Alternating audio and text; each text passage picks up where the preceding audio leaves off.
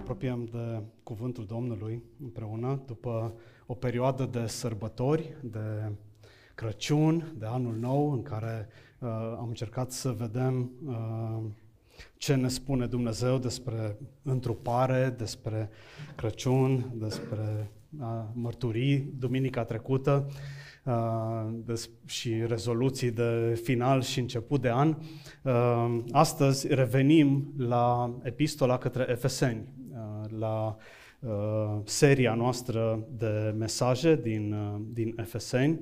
Și azi vom, ne vom uita la Efeseni, capitolul patru, versetele șaptesprezece la douăzeci și patru. Haideți să le citim. Așadar, vă spun aceasta și depun mărturie în Domnul. Nu mai trăiți ca păgânii în deșertăciunea gândirii lor. Ei au mintea întunecată și sunt despărțiți de viața lui Dumnezeu datorită lipsei lor de cunoaștere, care este o urmare a împietririlor. Ei nu mai au rușine.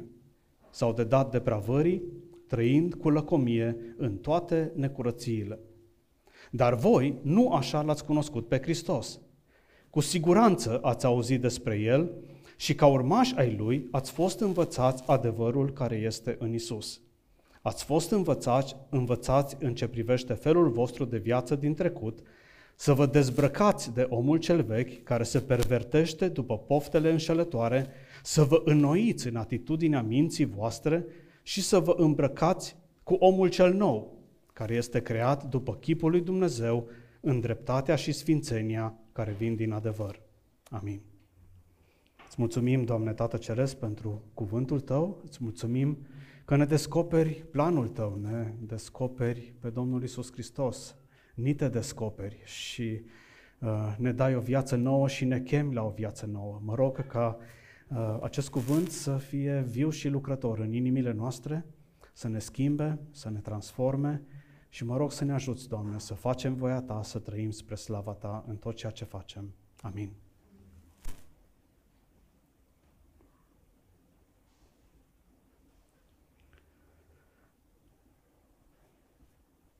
Am început această serie cu câteva săptămâni, mă rog, vreo două luni, probabil, sau trei în urmă. Și în Efeseni am văzut felul în care Dumnezeu își face lucrarea. Am văzut chemarea lui Dumnezeu, planul lui Dumnezeu în Iisus Hristos, planul lui de de a mântui, de a ne aduce pe toți împreună. Efesul, o metropolă din perioada antică, o metropolă prosperă, dominată, bineînțeles, de idolatrie și de religii care nu aveau nimic de a face cu credința iudaică, mai târziu creștină. În această metropolă, Pavel plantează o biserică. Dumnezeu își începe lucrarea și cu acei oameni puțini, așa cum sunt, El lucrează și pe aceștia îi învață Evanghelia, îi învață despre planul lui Dumnezeu. Și dacă vă aduceți aminte din seriile trecute, o lentilă prin care propuneam să parcurgem această epistolă este versetul zece din, din capitolul doi, în care ni se spune că noi suntem, uh, noi suntem lucrarea Lui, noi suntem poema Lui, noi suntem capodopera uh, lui Dumnezeu, creați în Hristos pentru faptele bune pe care le-a pregătit Dumnezeu mai dinainte pentru noi. Adică noi suntem lucrarea lui Dumnezeu. El își descoperă planul. Planul lui este de a-i uni și pe cei care nu erau iudei din perioada aceea și pe cei care erau iudei și au ajuns la credința în Hristos și uh, să formeze un popor care să fie al lui Dumnezeu. Și după ce în primele trei capitole din Efeseni ni se uh, descoperă planul acesta extraordinar, modul în care Dumnezeu mântuie, credința, chemarea Lui, în capitolele patru, cinci și șase, în care ne aflăm acum, ni se arată ce înseamnă asta pentru noi, practic, care sunt aplicațiile, care sunt implicațiile pentru noi ca și popor al lui Dumnezeu. Aceste lucruri, această chemare măreață nu este doar un fel de ideologie care ne este pusă în față și la care să visăm, ci este o viață pe care suntem chemați să o trăim, efectiv, între noi, în familie, acasă, în viața personală, în biserică, la lucru, la școală, care pe unde ne aflăm. Un lucru pe care cred că îl căutăm cu toții și îl caută lumea și tot încearcă să-l găsească de mult, este societatea ideală, nu-i așa? Ne dorim o societate ideală. Cred că și copiii la școală și-ar dori o clasă ideală. N-ar fi fain să nu fie bully, tot să vorbească frumos cu tine, tot să fie ca și tine, bineînțeles, și să aibă aceleași valori, aceleași gusturi. Toți ne-am dori o societate ideală. Eu știu că ar fi un trib, sau o monarhie, sau o republică, sau că e democrație, sau că e capitalism, socialism, comunism, socialism democratic. Care este societatea ideală? Și în toate acestea vedem multe fisuri și multe eșecuri. Și interesant ce vedem în Efeseni este că Dumnezeu vine și propune și, de fapt, înfăptuiește această societate ideală, această societate nouă, care, spune el în, în capitolul trei, este, de fapt, biserica. Și, bineînțeles, dacă ne uităm chiar și în istoria bisericii, vedem atâtea feluri în care biserica nu a fost această societate ideală. Vedem abuzuri de putere, vedem uh, politică, nu? Iisus uh, le spunea ucenicilor, feriți-vă de drojdia fariseilor și de drojdia lui Irod, adică să despicați firul în patru și argumentări și politică și luptă pentru putere. Și le găsim pe ambele din belșug, din păcate, în biserică. Dar cu toate acestea, problema nu este la planul lui Dumnezeu. Și pe unii, când vedem aceste lucruri în biserică, vedem aceste abuzuri, vedem ipocrizie, vedem chiar și fisurile și eșecurile dintr-o comunitate mică ca a noastră, ne face să ne îndepărtăm, ne face să fim dezamăgiți. Dar să nu uităm, planul, problema nu este la planul lui Dumnezeu. Problema nu este la ceea ce Dumnezeu a făcut în Hristos. Problema este la noi. Și este o carte care s-a tradus recent, cred că e recent, în limba română, a lui Miroslav Volf, Excludere și îmbrățișare. El este un teolog croat care a crescut în contextul frecușurilor etnice de aici și cu toate problemele din uh, fosta Iugoslavie. Uh, și uh, el a lansat o întrebare care mi s-a părut că e grăitoare uh, și în contextul uh, acesta. Uh, el spunea, uh, uh, sau se întreba care este diferența între structuri sociale și agenți sociali. Foarte adesea, și ceea ce vedem și în jurul nostru, în sistemele pe care le-am pomenit, și nu va fi un mesaj despre politică, vă promit, găsim aceste soluții bune impuse de sus. Da? Noi, cei mai ales cei mai vechi, dar și cei care sunt mai tineri, își amintesc de la părinți, de la bunici și ar trebui și de pe la școală, își amintesc ce a însemnat comunismul în România. Comunismul care a încercat să formeze omul cel nou. Omul cel nou care este educat, care este evoluat, care este ateu, care nu are nevoie de religie ca o cârjă și care, bineînțeles, oferă totul conform posibilităților lui și primește conform nevoilor lui. O societate ideală, care a fost un eșec total. Un eșec total din cauza căruia mai suferim și astăzi în tot felul de mentalități și care, de fapt, în loc să creeze acel om nou, n-a făcut altceva decât să distrugă ce este decent și uman în om și să ne facă ca, ca pe niște animale. Ăsta este sistemul uh, din care venim uh, și uh, sunt sisteme și mai bune care încearcă să fie impuse de sus, de către oameni. Însă provocarea Evangheliei este alta. Este să fim agenți ai schimbării. Omul este cel care face sistemul. Oricât vii cu o platformă oricât de bună și de ideală de sus și spui, uite, așa trebuie să fim, vor fi întotdeauna cei care nu vor fi așa sau cei care nu sunt de acord. Și Dumnezeu nu vine, vine în vulnerabilitate, vine în cruce. Nu vine uh, cu forța și impune un sistem și spune să fiți buni, să ascultați de cele zece porunci, să folosiți darurile Duhului Sfânt, să vă slujiți unii pe alții și așa mai departe. Nu. Dumnezeu vine și schimbă viața omului. Și ne face și ne provoacă să fim, nu, uh, nu, nu să fim preocupați atâta de sisteme, cât să fim preocupați ca noi să fim agenți ai schimbării, oameni care învățăm să iubim, să primim pe alții, să iertăm, să slujim. Aceștia sunt cei care fac această capodoperă a lui Dumnezeu să funcționeze. Oameni cu inima schimbată.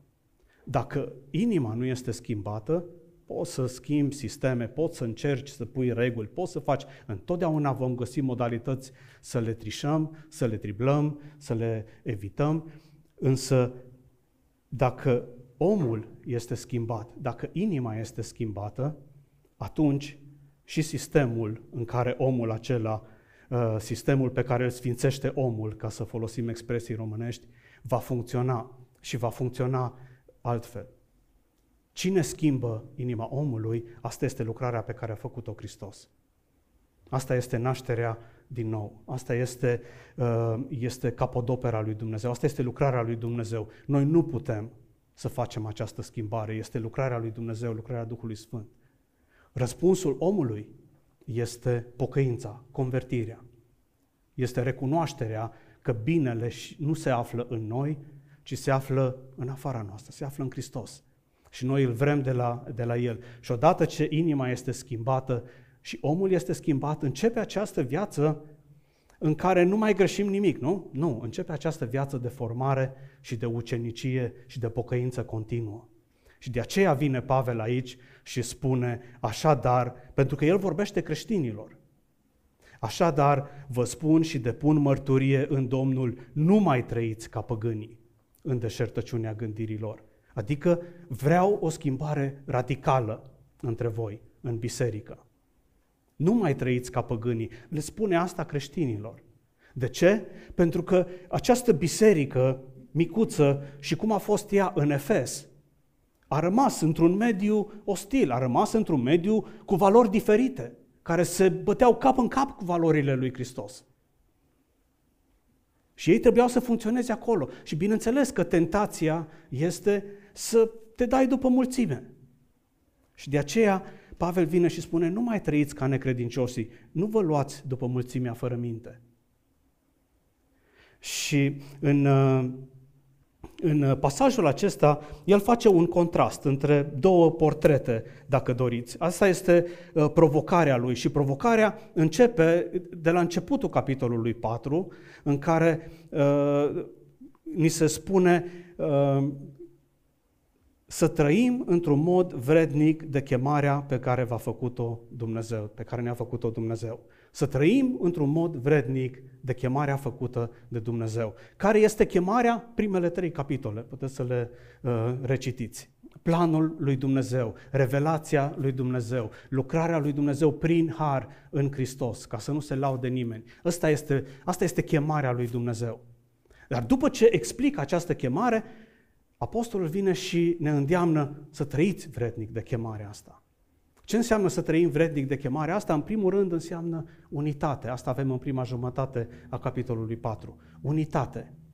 Unitate, nu uniformitate. Unitate și diversitate. Fiecare primește daruri. Daruri diferite pentru a sluji altora. Uh, unul este apostol, unul este păstor, unul este învățător și lista nu este exhaustivă. Nu este finală aici. Scopul este să ne slujim unii pe alții și să ne zidim unii pe alții, să ne încurajăm, să ne ridicăm unii pe alții.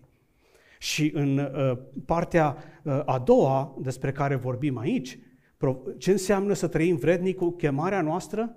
Nu doar această unitate, slujire și diversitate, ci înseamnă și sfințenie.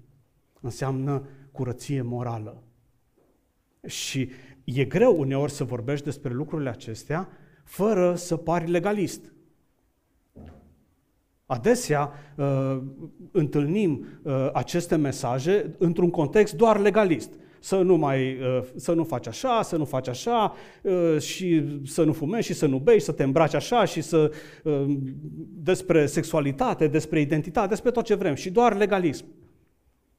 Dar scopul aici nu este unul, unul legalist. Și avem în primele trei versete pe care le-am citit, șaptesprezece la nouăsprezece, avem un portret, dacă vreți, a ceea ce înseamnă un necredincios. Și aici uh, sunt puțin dezamăgit de traducerea din N T R, uh, pentru că vorbește despre păgâni în loc de uh, neamuri uh, și ar trebui puțin explicat uh, acest, uh, acest cuvânt problemă.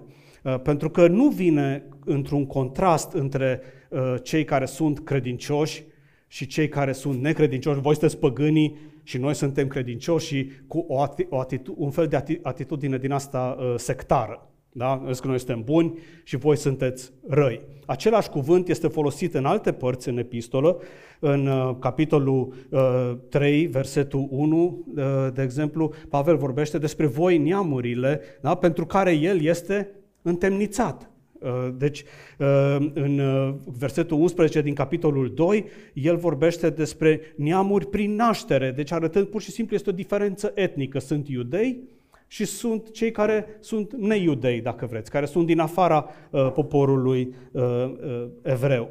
Și uh, aici, în, în epistolă, uh, provocarea lui Pavel, motivul pentru care Pavel se află în, uh, în închisoare, este tocmai pentru că propovăduiește că neamurile și iudeii, înaintea lui Dumnezeu, sunt același lucru, sunt tot una. Sunt la fel de iubiți, au aceleași drepturi, au aceleași privilegii, au același har, au același Hristos, aceeași credință, aceeași mântuire și formează același popor, fără nicio diferență. Asta a fost noutate. Dacă Pavel nu predica asta, n-ajungea la închisoare. Dar pentru că a îndrăznit să propovăduiască asta, ajunge la închisoare. Și spun asta ca să arăt dragostea lui pentru neamuri, pentru păgâni, dacă vreți. Deci el nu vine acum, după ce spune toate astea, după ce de dragul lor merge la închisoare, nu vine acum cumva să uh, îi denigreze, să se uită de sus și să zică, bă, voi păgânilor. Dar în același timp, vine cu această distincție, cu această provocare. Să fii creștin înseamnă să lași felul vechi de viețuire și înseamnă o schimbare radicală. Este o schimbare radicală. Nu poți să mai trăiești conform valorilor uh, din lume, conform valorilor uh, celor care nu sunt, uh, nu sunt credincioși. Și această distinție este uh, importantă. Uh, pentru că aceștia, vedeți, l-au, l-au respins pe Dumnezeu într-atât că au pierdut nu doar legătura cu Dumnezeu, din ce vedem din pasaj, au pierdut și bunul simț, legătura cu realitatea, am putea spune. Și această caricatură o vedem și astăzi în ideologiile care zboară în jurul nostru. Parcă te întrebi uneori, oamenii ăștia mai au un simț al realității. Și asta se vede și aici. Ei nu mai gândesc drept și fără simțuri, cumva fără sentimentul rușinii, cum spune pasajul, trăiesc o viață de obsesie sexuală și dependențe de tot felul de perversități și de vicii. Și calea răului este o spirală care duce în jos și începe cu respingerea adevărului cunoscut al lui Dumnezeu.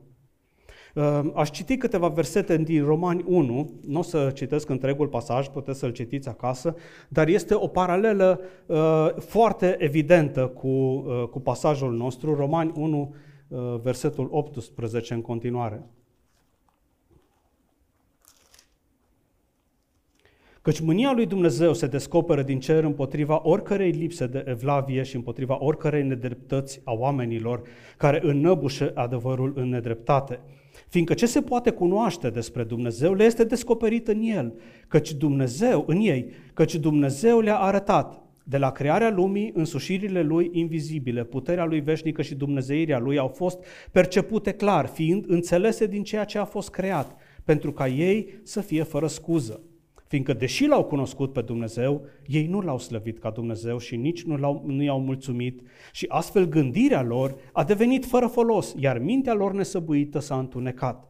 Pretizând că sunt înțelepți, au înnebunit și au schimbat slava Dumnezeului nemuritor într-o imagine făcută după asemănarea omului muritor, a păsărilor, a patrupedelor și a animalelor care se tărăsc. De aceea Dumnezeu i-a lăsat pradă necurăției, ca să urmeze poftele inimilor lor, dezonorându-și astfel trupurile între ei. Ei au schimbat adevărul lui Dumnezeu într-o minciună și s-au închinat și au slujit creației în locul Creatorului, care este binecuvântat în veci. Amin. Din pricina aceasta Dumnezeu i-a lăsat pradă viciilor rușinoase. Și textul continuă și se pare că unul dintre cele mai rele lucruri pe care Dumnezeu poate să uh, îl facă, nu în sensul că ar face rău, este să te lase să-ți faci voia. Este să te lase, îți spui, vrei să, vreau să merg pe calea asta. Și ce se întâmplă este că Dumnezeu, ca și Tatăl Fiului Risipitor, spune, ok, ia-ți partea și du-te, te aștept. Brațele sunt deschise, dar Dumnezeu nu abuzează de puterea Lui și nu manipulează cu adevărul. Îți arată adevărul și te cheamă la credință.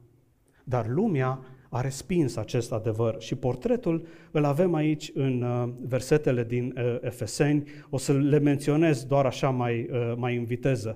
Ei trăiesc în deșertăciunea gândirilor, spune pasajul. Un fel de, vedeți, totul începe cu gândirea, un comportament care nu poate aduce împlinire, ceva gol și fără sens. Toate eforturile pentru fericire și pentru împlinire duc la dezamăgire, pentru că viața este o serie de așteptări înșelate.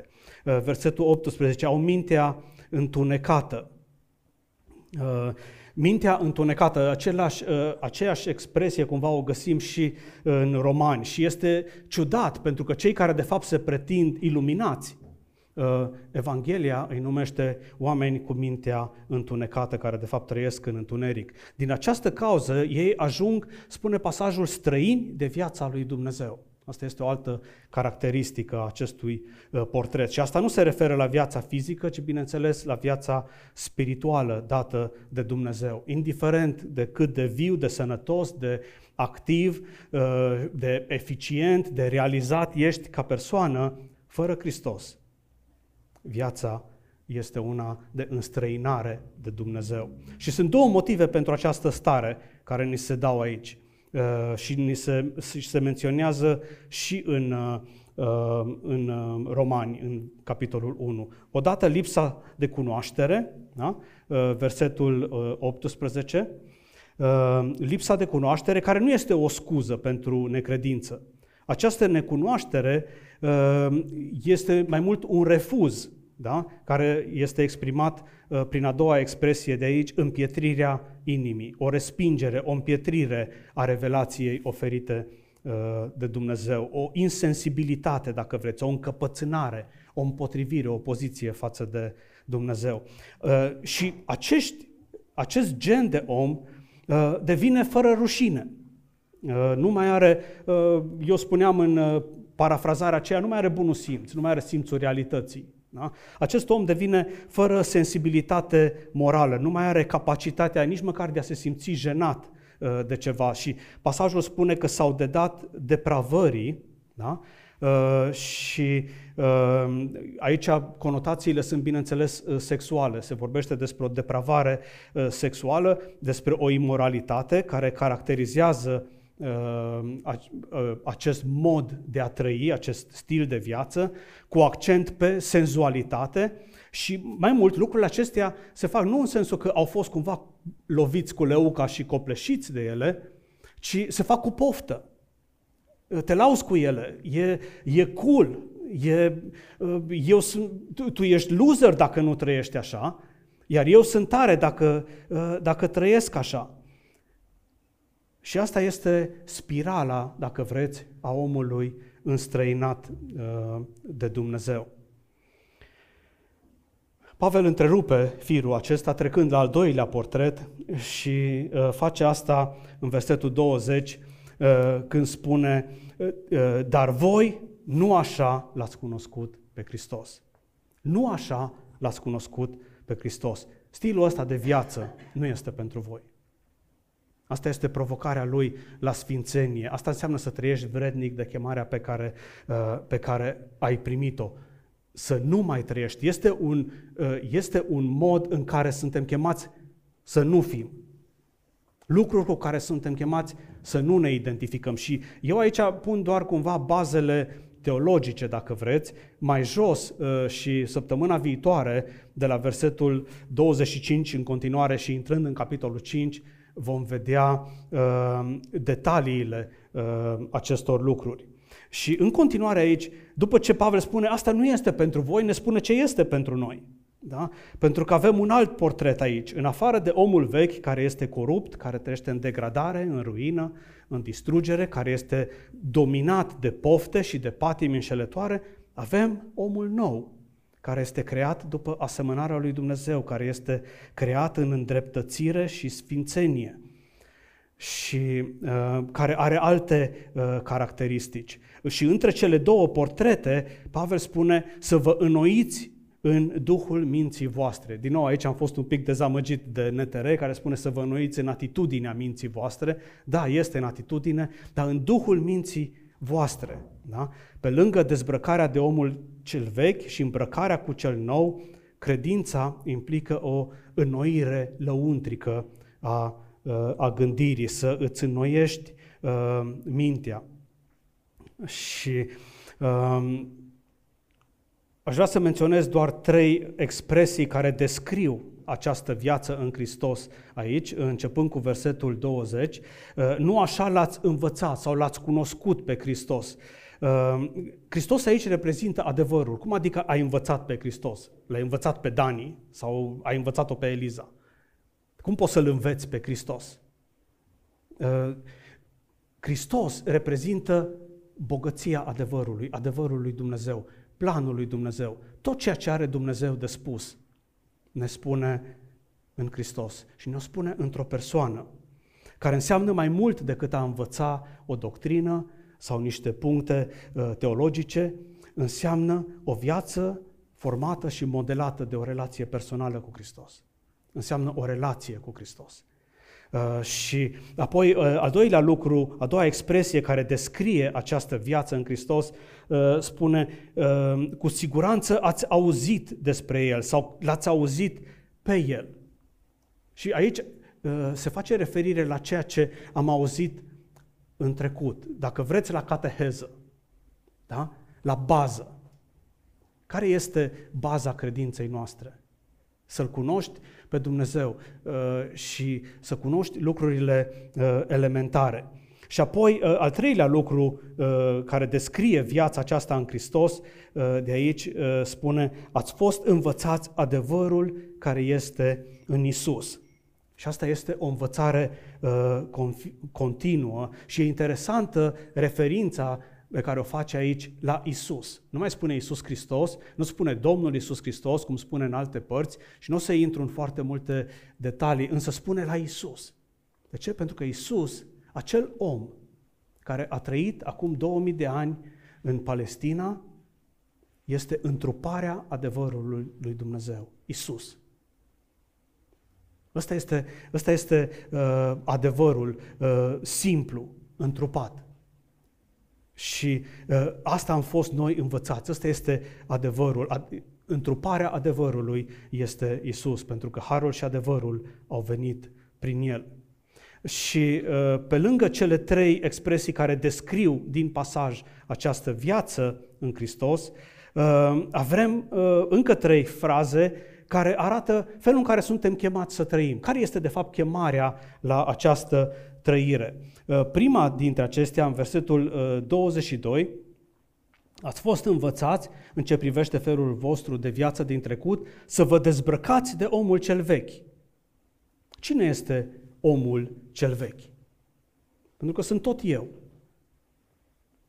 Să vă dezbrăcați de omul cel vechi. Și dacă vreți, citiți acasă din Romani șase, Colosen trei cu nouă, citiți aceste pasaje să vedeți, pentru că e o temă mai, mai bogată. Dar suntem învățați aici să, să, să, să facem o rupere clară între ceea ce este vechi și ceea ce este nou. Suntem chemați să ne dezbrăcăm de personalitatea aceea a unui om condus de păcat, să ne rupem de, de trecut. Asta este uh, convertirea.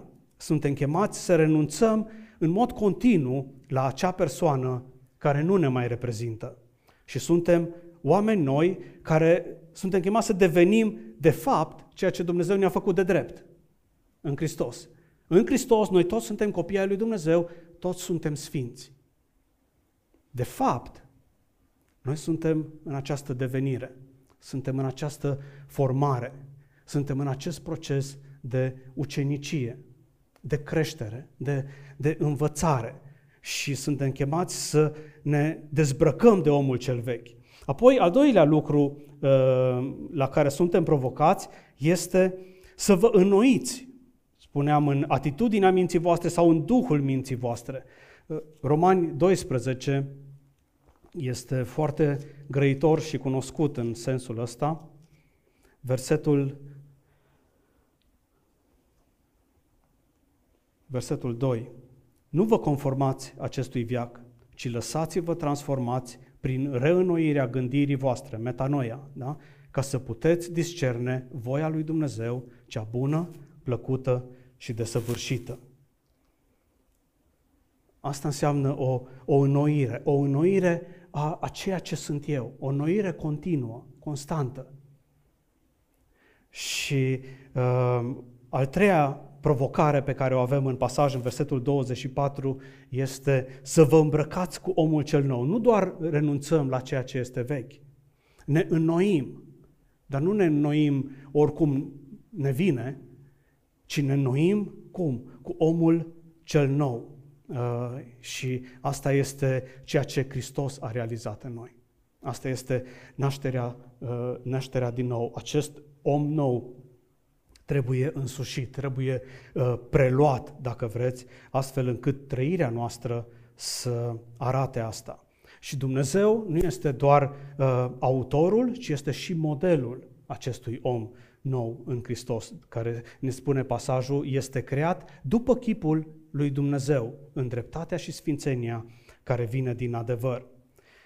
Sfințenia aceasta nu are loc în vid, ci este rod, rodul adevărului, pe care l-am auzit și pe care îl învățăm mereu și suntem chemați să îl trăim în comunitate, în această nouă societate. Orice sistem, acest sistem nou propus de Dumnezeu, această capodoperă, această societate, funcționează doar cu acești oameni transformați. Funcționează cu oameni înnoiți. Uh, și asta este, dacă vreți, chemarea de astăzi. Să lucrăm la acest om lăuntric, să hrănim, să cultivăm acest om lăuntric. Pentru că ne sperie superficialitatea care, pe care o vedem uneori. Mă sperie superficialitatea care o văd în mine. Mă sperie cât de ușor sunt atras de acest mod de gândire din afară, care apostolul vine și spune să nu trăiți așa. Voi nu sunteți așa. Voi dezbrăcați-vă de ceea ce este vechi, înnoiți-vă și îmbrăcați-vă uh, cu omul cel nou. E important să hrănim acest om lăuntric. Iisus spunea, din prisosul inimii vorbește gura. Și de asemenea spunea că omul bun scoate lucruri bune din vistieria bună a inimii lui, dar omul rău scoate lucruri rele din vistieria rea a inimii lui. De ce?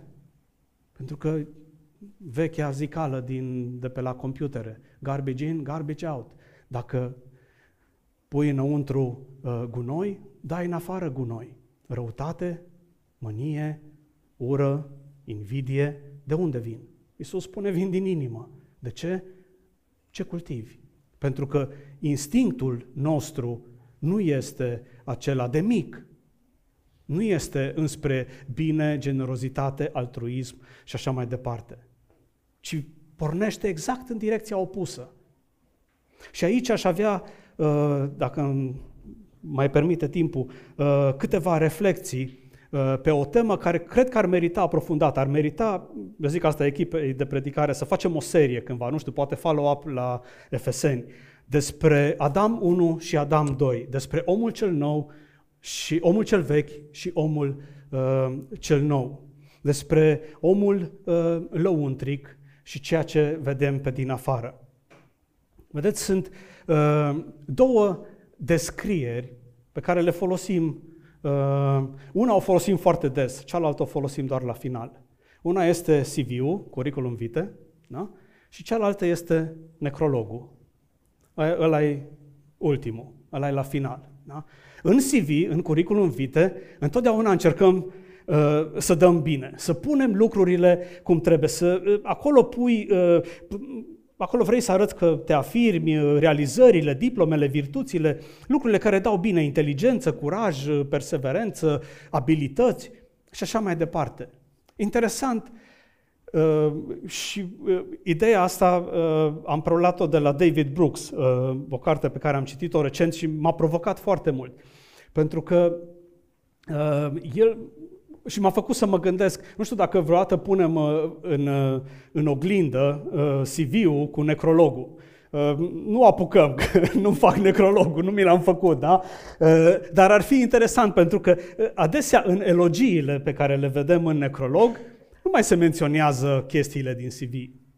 Acolo se menționează că a fost un om bun, că a fost generos, că a fost un familist, că a pus accent pe relații, că a fost credincios, că uh, îi păsa de alții, că a ajutat mult. Astea sunt lucrurile care îți place să le auzi, în, uh, în, să fie elogiate în necrolog. În curriculum vitae nu mai pui astea, că nu, nu e interesant. Orice angajator vrea să vadă altceva. Însă aceste două liste, dacă vreți, vorbesc despre cei doi oameni. Despre ambițiile lui Adam unu, care încearcă să se afirme, să se realizeze, care este într-o competiție cu toată lumea și trebuie să iasă în față.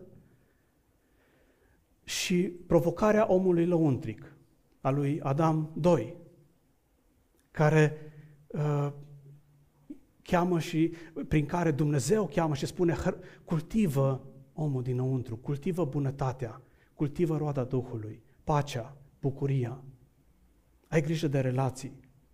Pune accentul pe ce trebuie. Investește aici. Și adesea Adam doi este înnăbușit în viața noastră de Adam unu. Nu mai avem timp pentru Adam doi. Nu mai avem timp pentru omul lăuntric. Suntem prea angrenați în cursa nebună ca Adam unu, Emil unu, să se afirme. Și nu mai, nu mai am timp uh, să investesc în omul lăuntric și să cultiv aceste lucruri. Și vedeți, asta este provocarea pe care o avem și aici în, în pasaj. Dezbrăcați-vă de omul cel vechi, nu mai trăiți așa, înnoiți-vă și investiți în omul cel nou, în omul lăuntric. Pentru că aia apoi va da pe din afară. Și minciuna este că Adam unu crede că poate fi fericit, împlinit, cultivând uh, ambiția, promovarea, consumul, distracția în exces și toate astea. Pe când fericirea este un, și împlinirea este un sentiment care are de a face cu Adam doi. De acolo vine. Acolo ești împlinit. Și uh, cumva este un contrast. Toată ziua fugi după Adam unu și vrei să fii împlinit și fericit. Și nu mai ajungi la fata aia Morgana, care e împlinirea și fericirea, pentru că împlinirea și fericirea vine de fapt de altundeva. Vine din Hristos. Vine din mulțumirea omului lăuntric, din ceea ce cultivăm. Și asta este provocarea. Vedeți, accentul astăzi este pe autenticitate, să fii tu însuți, să-ți descoperi. Și aici eu am avut o provocare, pentru că uh, alți... Uh, scriitori devoționali sau teologi vorbesc mult despre uh, adevăratul uh, sine și, fals, uh, și un sine fals. True self, false self. Da? Uh, ca și cum, uitându-te în tine, găsești adevăratul, un adevărat sine, un adevărat eu, care în esență este bun. Trebuie doar să-l descoperi și să îi dai drumul. Și știu că uh, duc în extremă puțin. Mulți din cei care spun asta nu o spun în sensul acesta. Dar am fost provocat citind uh, pasajul acesta pentru astăzi, pentru că văd că binele, chiar dacă noi am fost creați după chipul lui Dumnezeu și este bine în noi și tot ce este bun în noi este din Dumnezeu, în același timp, noi binele îl așteptăm din altă parte, vine de la Hristos. Și doar prin nașterea pe care o produce El se întâmplă.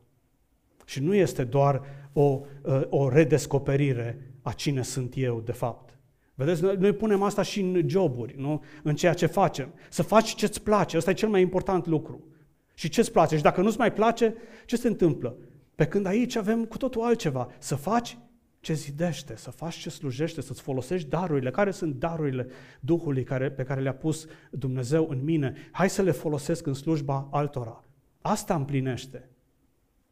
Nu să fac ce-mi place, mergând cu bicicleta până la capătul pământului și căutând scoici pe plajă timp de treizeci de ani la pensie și rămân doar trei. Nu știi, da? Uh, și uh, închei cu, pentru că este totuși început de an și final de an, uh, aș încheia cu o rezoluție de final și început uh, de an. Și rezoluția aceasta, vedeți, aici sunt într-un fel, cred că și aici ne împărțim în feluri și feluri. Înainte de Revelion se făceau liste cu, gata, evaluez ce a fost anul trecut, ce-ți propui pentru anul ăsta, schimbăm dieta, mergem la sală. Dacă mergi la sală, în ianuarie e cel mai aglomerat la început, în februarie revine totul la normal. Deci sunt schimbările alea de, de început de an, dar rezoluții. Și sunt ceilalți care s-au săturat de rezoluții și mă încadrez aici, spun numai decât să le tot faci și să le tot schimbi și să le tot, îți vine să nu le mai faci. Dar totuși o rezoluție este importantă. Haideți să ne propunem să hrănim, să cultivăm acest om lăuntric, acest om nou. Și aș încheia cu o rugăciune din Psalmul o sută treizeci și nouă. Doamne, Tu mă cercetezi de aproape și mă cunoști. Știi când stau jos și când mă scol și de departe îmi pătrunzi gândul. Și vă las pe voi să citiți restul psalmului acasă, închei cu ultimele versete. Cercetează-mă, Dumnezeule, și cunoaștem inima. Încearcă-mă și cunoaștem gândurile. Vezi dacă sunt pe o cale rea și du-mă pe calea veșniciei. Amin.